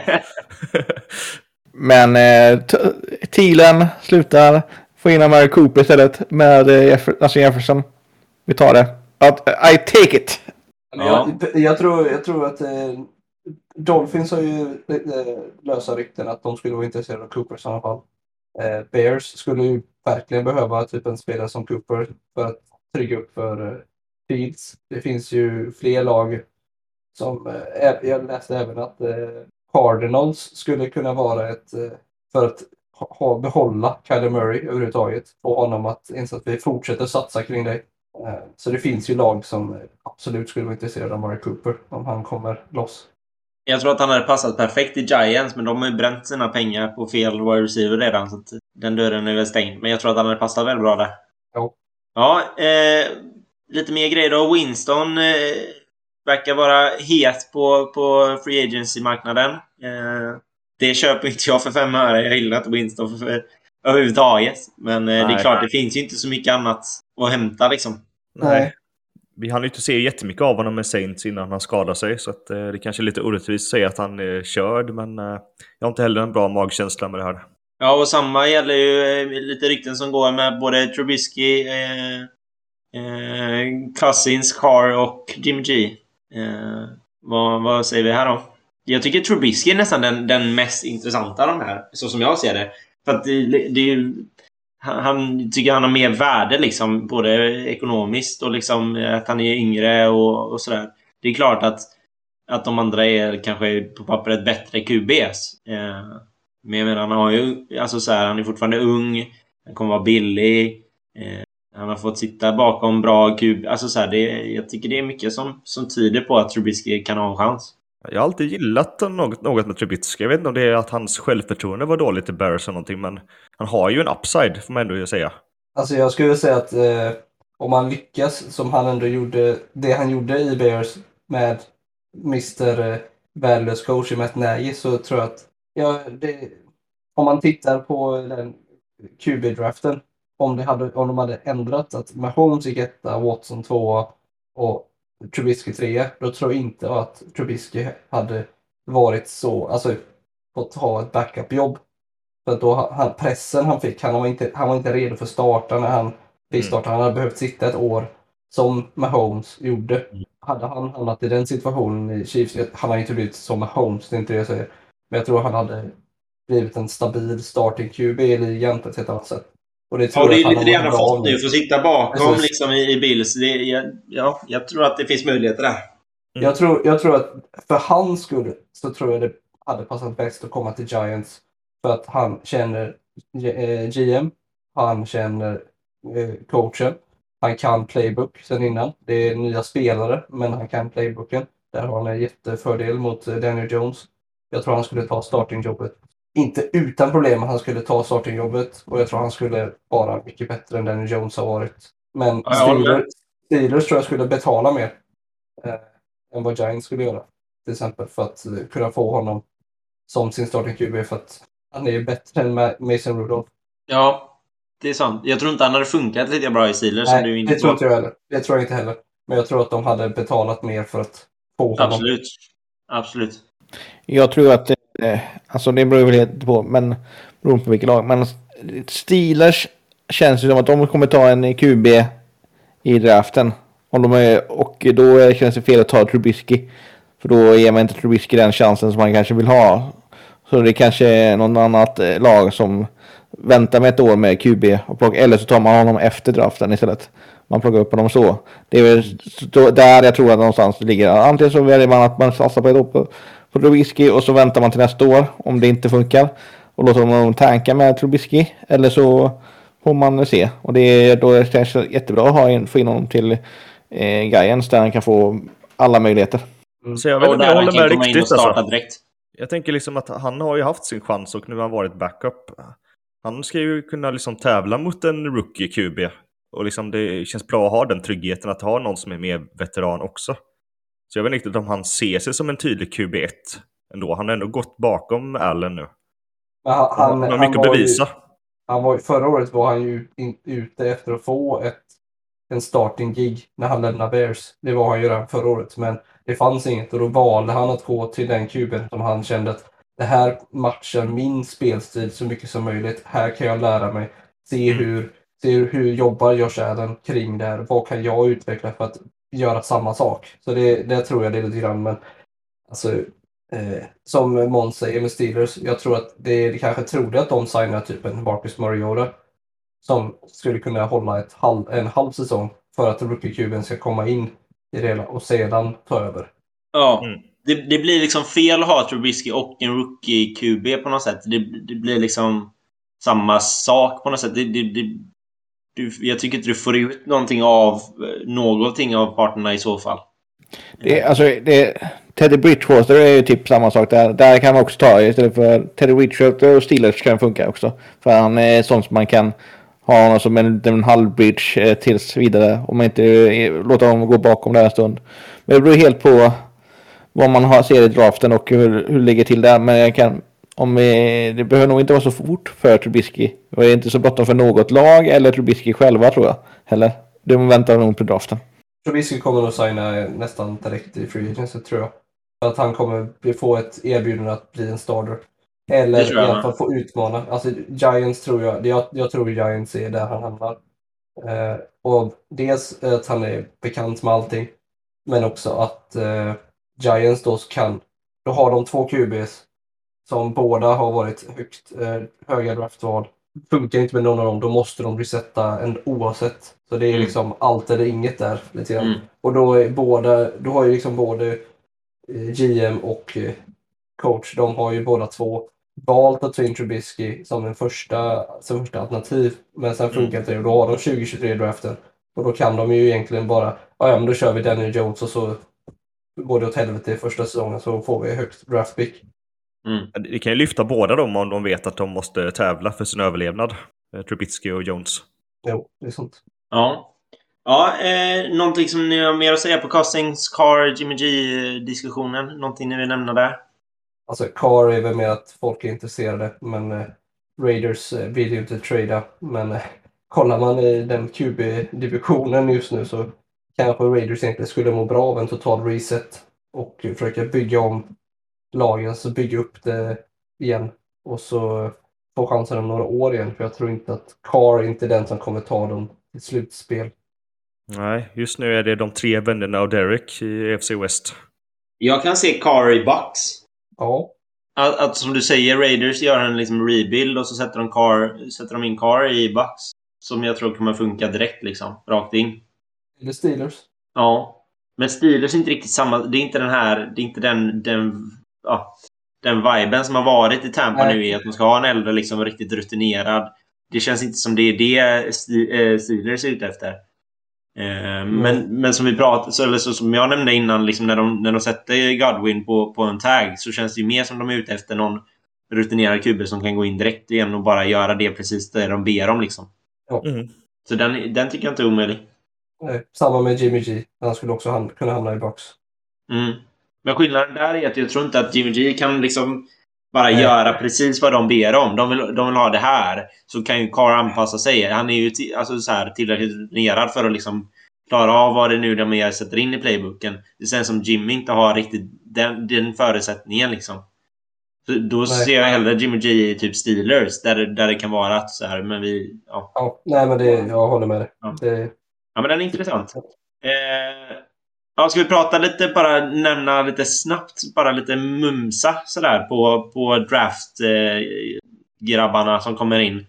Är det någonting ni, som sticker ut här nu? Nu har vi sett combinen till exempel. Är det någon ni vill lyfta upp som ett litet sådär, ett litet utropstecken än så länge? Det är väl wide receivers som är väldigt starkt i år. Vi har eh, Garrett Wilson, Chris Olave från Ohio, Traylon Burks från Arkansas, Jameson Williams från Bama, bara för att nämna några få. Det kommer bli en väldigt bra draftklass tror jag för wide receivers. Så alla gjorde rätt bra ifrån sig på combine också tycker jag. Det var inget som var något bottennapp så liksom. det snackas ju om att eh, Burks eh, skulle springa låga 4-4 men han sprang 4, eh, 4-5-5. Mm. Eh, Så folk har väl varit lite nere på Burks direkt efter combine. Men jag Jo. tror han, han, han, eh, han har nog nästan störst potential att bli en liksom, riktig alpha wide receiver. Eh, Garrett Wilson känns mer som Ja, alltså han kommer bli riktigt bra. Riktigt, riktigt bra. Garrett Ja, han är Wilson. nog mer han- 50-50 guy liksom, Garrett Wilson. Ja, men han är... Jag tror, alltså slott kommer han vara liksom magisk i. Olave är en deep threat som även kan spela intermediate. Alltså han är... Precis. känns ju också som en sån med Ohio State, att han kan ju gå in direkt. Alltså han, Ja. där, där kommer det inte vara några frågetecken. Han kommer kunna gå in och prestera direkt. Sen om han har samma tak, är inte säkert, men... Men eh, jag tror att Olave kan verkligen vara en sån som de bara så här sätter in direkt och bara funkar liksom. Ja. Mm. Jag läste Eh. också att han, han sprang inofficiellt 4.26 på eh, 40 yard dash när de inte mätte själva tävlingen. Jag vet inte om det är många som har gjort det kanske, men bara för att sätta det i perspektiv så körde Tyreek Hill på 4.29. Så det är ju en jävligt speedy guy där alltså. Olave. Fyra- det blir ändrat sen. Så det, Fyra- det, Ja. 5%. Jo, Så- 39 var ju den officiella, men eh, bara som en side-note att han sprang fortare också. Ja, nej men ja. Jag, sen är jag ju väldigt svag för Ohio State wide receivers och running backs i allmänhet, så att Mm. jag är lite... Men har ni sett, har ni sett Drake London någonting eller? Var han, Ja. var han bra eller? På combine? han, han, han, han, han var inte med i combine. Han, Okej. han han, ju- Jag såg ingenting om honom så därför jag undrar. han ska ju vara med och springa. Jag vet inte om han kommer springa 40 dock, men han kommer göra vissa drills på sin pro day. För då är han mer återställd. Mm. Men det är ju en, eh, han, han jämförs ju väldigt mycket med Mike Evans. Alltså liknande speltyp. Kan gå djupt, kan ta slants, alltså stor som en, ja, smal. Alltså smal, alltså väger inte så mycket, men stor. Alltså 6'4, 6'5 någonstans där tror jag han var. Mm. Så det är ju liksom en Mike, eh, Mike, Will- eh, Mike Evans typ. Inte Mike Williams, Mike Evans. Ja, Sen var- vill jag också nämna James Cook. Eh, Delvin Cooks bror. Ja, Ja. Jag vet inte samma men fortfarande. Är, Cook är bra. mm. ja, det var segt att han inte spöade brorsan på eh, 40. Han missade med 0,01 sekund. Det är sånt man får höra på Thanksgiving sen. Oh, ja. såna, sån små skit. Jag gillar, jag gillar Breeze Hall också. Tycker jag också är en sån Ja. här ja standard, bara bra rakt igenom liksom. Breeze Hall har jag högre som RB än eh, James Cook. Men jag vill- ville bara nämna honom för Ja. Ja, intresset. ja det är Ja. lite roligt. Nej, men Breeze Hall, alltså han är i uh, Q-drafts, eh, framförallt en QB, han är 101. Ja, han är bra Så- size, eh, TD-maskin, liksom. eh, kommer bli bra fort tror jag. Snabbare än vad väldigt många trodde också. Mm. Jag ser också som en sån som bara kommer in direkt. Han behöver liksom inte så mycket Nej. start. Alltså sådär. Ja. Han behöver inte så mycket tid för att komma igång. Tror jag inte. Eh, vem ser ni som bästa spelaren i draften förresten? Är det Aiden Hutchin eller Evan Neal? Uff, Ja, det. svårt. Ingen av dem. Kyle Hamilton, safety. Notre Ja, jag, förlåt, jag, ville, jag glömde bort honom. Ja, du Ja. tänker eh, inte fantasy nu, utan du tänker... eh, Nej, utan överlag Överlag. Eh. Det alltså, alla liksom. Vem, vem sa du? Eh, Hamilton, eh, Notre Dame Ja. safety. Ja. Mm. Det, ja. Han är nog bästa spelaren, men han är minst värdefulla positionen. Om man ska säga.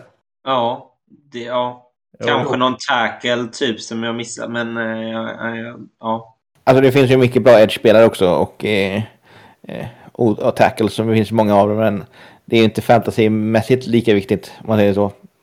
Sen gillar ju han väldigt mycket Michigan, eh, vad heter han, eh, pass rushen. Ja, Aiden Hutchinson. Ja, precis. Jag är lite svag på honom också. Men eh, ja. Jo, jag vill också in lite på det spåret. Bara, han känns bara som en sån som bara liksom... Ja, det, det, det är bara någonting som sticker ut med honom liksom. Han gör sitt jobb. Alltså, Ja. och det, han gör det varje gång. Alltså, Ja, men att han, han, han han- maskar inte.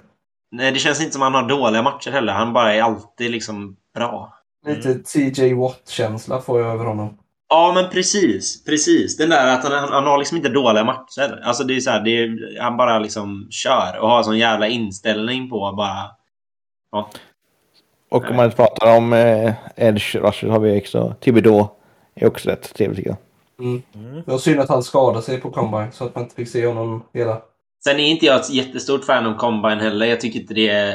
Jag tycker den känns lite löjlig nästan. Eh, Det är lite jag har liksom aldrig varit, aldrig varit ett stort fan av Combine, men eh, ja. Få en liten preview på dem, typ vad de kan göra på planen. Ja, men det är också lite så här leksuga, typ. Det känns Ja, ja. som någon så här hundshow, typ, där de ska hoppa runt och göra sin grej, typ. Alla så Ja, här... ja. Men bara så här, jag köper liksom inte att det är någon som bara ja, han sprang runt en kona där lite snyggt. Ja, det var han Mm. tar vi. Alltså det känns Nej, som de, de tar liksom inte besluten utifrån combine liksom. Och det känns Nej. så jävla, jävla typiskt att det är någon som bara så här halkade lite på sin combine typ och bara så här droppar i tre rundor typ. Alltså så här, det känns löjligt på något sätt. Ja, alltså jag, alltså jag, jag kan förstå combine i det att det är de, alla lagen får möjlighet att intervjua spelarna och det, av den anledningen. att- Men jag, Ja. håller med, jag håller med om att det är på planen. Det, är- det, är som, det blir lite jippo. Eh, Det, sen ja, är det- precis. sen Det är är det mycket mer kan att de tycka ska det är få face to face. Liksom. Ja, precis. Ja. jag kan, det är jag tycka det, är, det, är det. kul att titta, det är kul att titta på lite grann så här, bara för att se att man får lite så här. Han ser jävligt snabb ut. Stämmer hans Ja. hastighet när han spelar stämmer överens med hans riktiga hastighet? Eller Mm. men Ja. eh, det jag håller med att det är liksom att ta beslut på det, det då tar jag ju nästan, tycker jag nästan pro day när du liksom visar vad du kan med de spelarna du har spelat mycket med. Ja. Om, du, om det inte funkar då, då, är det en annan, då kanske man ska fundera lite. Varför funkar det inte Mm. när du är med de spelarna du är van vid? Ja. Ja. Men ska vi kolla lite på QB också från Combine, men sen då snackar om det. Det är ju som vi har snackat om innan en ganska svag QB-klass i år, men ändå värt att nämna. Jag tycker ju att det finns två QB som känns ganska redo. Inte att de kommer starta direkt, men inom kanske två, tre år. Och det är ju Malik Willis och eh, Kenny Pickett. Mm. Har, har ni några andra namn på listan som ni tror eh, Ja, lyckas? jag har ju Sam Howell faktiskt. Jag vet att Måns har eh, Willis som QB1. Jag har Sam Howell som QB1. Och det har jag egentligen baserat på hans förra år. Eh, I år tycker jag han har visat att han kan flytta offense när han inte har någonting runt omkring sig. Om man kollar förra året, han hade Deomi Brown som är i Washington, han hade Des Newsom, han hade alltså NFL-spelare runt omkring sig. Devontae och Michael Carter. I år hade han liksom, ja, dröspelare, någon spelare som kommer komma in nästa år i NFL. Inte något jättelag runt omkring sig och ändå hade 800 rushing yards, hade ändå helt okej stats. Jag upplever att han kan ha blivit lite överscoutad av vissa. Eh, sen har han en väldigt märklig, eh, märkligt fotarbete som en del coacher kommer reagera på. Men eh, den som är, den som jag, jag håller med Måns i att Malik Willis är jätteintressant. Han är ju någon Jalen Hurts-typ på något slag. Man ändå säga. Mycket bättre, mycket, jag skulle säga en bättre... Jag skulle säga att eh, Malik Willis påminner mer om Lamar Jackson än Jalen Hurts. Alltså, han kan kasta mycket bättre än Lamar Jackson kunde då. Ja, men Jalen Hurts ska inte kasta överhuvudtaget. Grejen är att det, alltså i fantasymässigt som det fortfarande är så är den som är mest värd är just nu. Som, det, är också, alltså det är också det viktigaste är ju location, location, location, location gällande alla de här spelarna. Vad handlar nu? Vad plockar vi dem i fantasy? Det, det är, Ja, att jag plockar nu är jättesvårt för det är helt vad det beror var de, var de hamnar. är, sällan är, att bli QB1 plockad är inte så kul. Det är, det är bara jag Burrow som har varit bra senaste åren som har haft tur och har hamnat i bra lag där. Det är svårt att vara en QB1 jämt. Mm. Jo, alltså jag tror Malik Willis kommer ju vara den bästa fantasy-QB inom några år, tänker jag. Skulle jag gissa Ja, på. det Nu, utan att säga ett lag såklart, men bara sett på individuellt liksom. Jag tror också grejen med, med QBs i år är att det är inga... Alltså det är ju inte de här Alabama, LSU, alltså Clemson. Det är ju inte de, de skolorna nu heller på de här QBsarna vi snackar om. Eh, snackar du Burrow så är det ändå LSU. Alltså det är så här, Mm. de riktigt, alltså riktigt, riktigt, riktigt stora matcherna typ. Det, det är väl också en del i att man ser att det är en sämre QB-situation i år än vad det kan vara andra år. Eh, Men det kan också vara en fördel att de spelar i sämre skolor, för då, då är det ju de själva som ja, har en större roll. Spelar du med det- sån här topp fem liksom, wide receivers i Bama varje år så säger ju inte det alltid att du är den bästa QB'n. Nej, men samtidigt så var det blev det ett jävla liv runt Zach Wilson typ. Men han, det var ju, blev ju också lite flopp typ. Så att det, det säger ju väldigt lite de här grejerna såklart. Men det känns, det som det säger för mig är att det kanske inte är någon av de här som, som känns uppenbarligt redo direkt. Det känns Nej. som Nej. alla de här verkligen behöver sitta bakom i ett år liksom. Eh, så kanske det inte har varit med typ Burrow och, och de här grabbarna som kommer in Nej. senast. Eh, det är väl lite mer den grejen. Det kanske inte är sämre QBs, alltså så sett, men, men det kanske inte är de som är redo för att hoppa in direkt så som det har varit andra år. ingen skulle jag säga av de här. Men inom Nej. två, tre år typ. Och det, det är det jag menar med att det är därför jag har Howard. För jag tror han är den som är mest redo Mm. av dem. Att, och jag tänker utifrån ett NFL-perspektiv när jag säger Mm. att han är QB1. Inte kanske fantasy. För fantasy håller jag med Måns med att han är QB1 i fantasy. Eh, eller i Dynasty. Men jag tror att Sam Howell är nog den som är mest redo tillsammans med Kenny Pickett. Skillnaden med, med Sam Howell och Kenny Pickett är att Kenny Pickett behövde fyra år i Pitts, Pitt för att verkligen lyckas. Sam Mm. Howell lyckades liksom sin freshman-säsong börja, börja ta över och sedan sin eh, ja, college Han har ju presterat bra varje år. Det är bara att i år har han liksom Ja, han har sprungit alltså 800, över 800 yards. Det är, liksom, det är mycket även i college för en QB. Och han är inte Mm. direkt känd för att vara en run, eh, running eh, quarterback. Det, det, det talar, tycker jag, för att han, han kan nog vara den som kan överraska. Men eh, Mm. Jag tror ändå Pickett, jag, jag gillar han. Jag tror det, trots att han har typ historiskt små händer, vilket såklart inte är en bra sak. Men han är liksom en stabil QB, stark arm, han läser bra, han var en Heisman-finalist. Han känns ganska redo för NFL tycker jag. Alltså jag köper inte riktigt det där med händerna av flera anledningar. Dels är det att Pickett har ju en eh, defekt i sin hand så han kan ju inte veckla ut sin hand ordentligt. Ehm, så han kan inte, han får ju, hans eh, 8,5 eh, hade han mått och Burrow hade 9. Jag tror att om han hade kunnat veckla ut handen helt och hållet som han inte kan så tror jag han hade haft 9. Mm. Det är också det här som är roligt med så draft och combine Ja, och hela de liksom- Alltså när man sitter och pratar om handstorlek typ. Det, alltså det är så här som man är så här tillbaka på typ så här högstadiet typ. Alltså så här, vad, är grejen liksom? Men det, är ju, alltså det blir ju lite så. Och det är alltid de här diskussionerna och man pratar om det hit och dit och hit och dit. Jag, jag tycker också det är intressant så som Måns säger att eh, att det är liksom vart de, vart de hamnar också. Inte Mm. bara i, liksom, i, i fantasy-drafter. Och det är också har lagen. Vad hamnar de i för lag? Vad, vad har lagen för förutsättningarna? För att allt det här vi pratar om skiter ju sig fullständigt om det är någon av de här som hamnar i liksom eh, ett, ett skitlag som inte vill, vill köra detta året. Alltså om det blir Steelers eller de här. Det, den diskussionen försvinner ju lite beroende på vart de hamnar också. Ja. Eh, Ja. Jag försöker se det lagagnostiskt liksom, men eh, man kommer ju inte så långt med det egentligen som du säger, utan det är bara sett till liksom det vi ser. Vi vet ju ingenting om eh, någonting. Ma- Mahomes hade ju inte blivit en samma spelare om han inte hade hamnat i Chiefs. Nej, och så vi diskutera också att han, att han fick ett år eh, bak. Alltså så här att han inte fick starta direkt heller. Alltså alla de här grejerna går ju in i det. Ja, det är många delar i den här ekvationen som måste funka.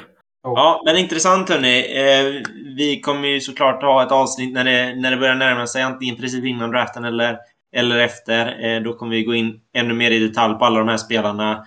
Eh, och ännu mer liksom fantasy-syftet. Framförallt när vi vet var de hamnar. Eh, och alla de här grejerna. Eh, Mm. Men det var, det var gött att få, få snacka ihop sig och få prata av alla de här nyheterna som man fått uppleva nu. Framförallt senaste veckan här. Eh, Absolut. Jag ska bara slänga in en, eh, en liten sista grej bara innan vi avslutar. Matt Azaria, vad tror vi om honom? Hur tidigt går han? Det är då en punter från eh, San Diego State, är det va? Ja, precis. Som uh, verkar vara uh, en av sin sort. Helt Ja. överlägsen. Uh, andra punters kan liksom panta 80 yards och kicka liksom 50 yards field goal. Vad är högsta, vad är högsta draftpositionen för en punter? Det har jag inte framför mig just nu. Men jag tänker det finns ju lite... Runda fyra är det va? Det måste ju vara något sånt där. Ja. Kicker, kick, kicker är ju runda ett. Ja, men då ska det ju vara sinnessjukt liksom. En punter Ja. liksom. Ja, men här är ju att han kan vara både också. I bästa världen så kan han vara både punter och kicker. Han kan Ja, men också göra kom- kickoffs. Kommer något lag använda honom som båda? Du kan, jag menar, om det nu funkar som man hoppas så kommer de att ha en ledig rosterspot där. Om man kan göra allt det här. Han är ju någon slags eh, dual threat på det sättet då. Jag vet inte om, om NFL riktigt är riggad upp för den grejen. Nej, Jag men har, han, lite, har jag har ju, lite svårt att se att, att, att någon ska använda honom som både kicker och punter. han har ju talang för det. Det är jag menar. Det är klart, man vet inte vad som händer. Men om man kan göra samma jobb som en kicker och en punter och en kickoff. Ja. Varför inte? Mm. Nu var jag tvungen att söka upp. Man plockar en Panther runda pick nummer 11, 79. Så runda... där rundan. Jajamän. Mm. Men det var Det 79. var som fan. och 80 fast i, i kicker så plockar man ju faktiskt i t- 2000 så plockar man ju Janikowski på pick 17. Ja. Ja, men 11 för en punter kändes ju sinnessjukt. Jag kan säga sådär. Han kommer gå efter runda, eller efter pick 11. Det, det kan jag i alla fall säga med säkerhet. Ja, men jo, typ det så här kan runda vara. 3-4 tror jag inte helt omöjligt ändå om det, något lag verkligen behöver honom. Ja, eller om, framförallt om någon, någon lag känner att de har eh, råd att lägga den, Mm. den eh, draftskapitalet på. Ja. För det var ju lite snackis förra året om att Bengals draftade McPherson. Ganska tidigt för att vara kicker ändå. De går väl ibland de sista rundorna. Den rundan var det väl? Men det är väl, i modern tid så är det väl ändå inte jättevanligt va? Robert Aguayo gick i runda två. Så det är ju 2014. 16. 16 tror jag var. 16. Mm, men det Ja. händer ju inte varje år liksom. Nej, det gör det inte. Och det lönar ju sig ganska bra för honom. Nu gick det ju inte hela vägen, men han var ju helt lysande i- genom Ja, playoffs och bra. allting. Ja, han var riktigt bra. ja, det är en, en bra poäng faktiskt. Men ja, nej, runda 3-4 kanske. Ja, nå- ja, om man ska gå riktigt tidigt så är det ju där. Annars, ja, inte, inte mer än så. Nej. Ja, ja, men vi säger så för denna gången och så, så hörs vi lite, lite senare här när det börjar närma sig draft. Eh, Så ska vi prata ännu mer om de här grejerna. Och diskutera free agency. Exakt. Det med. Ja, men gött. Då säger vi så. Ha det, ha det. Ha det, Ha ha det det. gott. Hej. Hej, hej.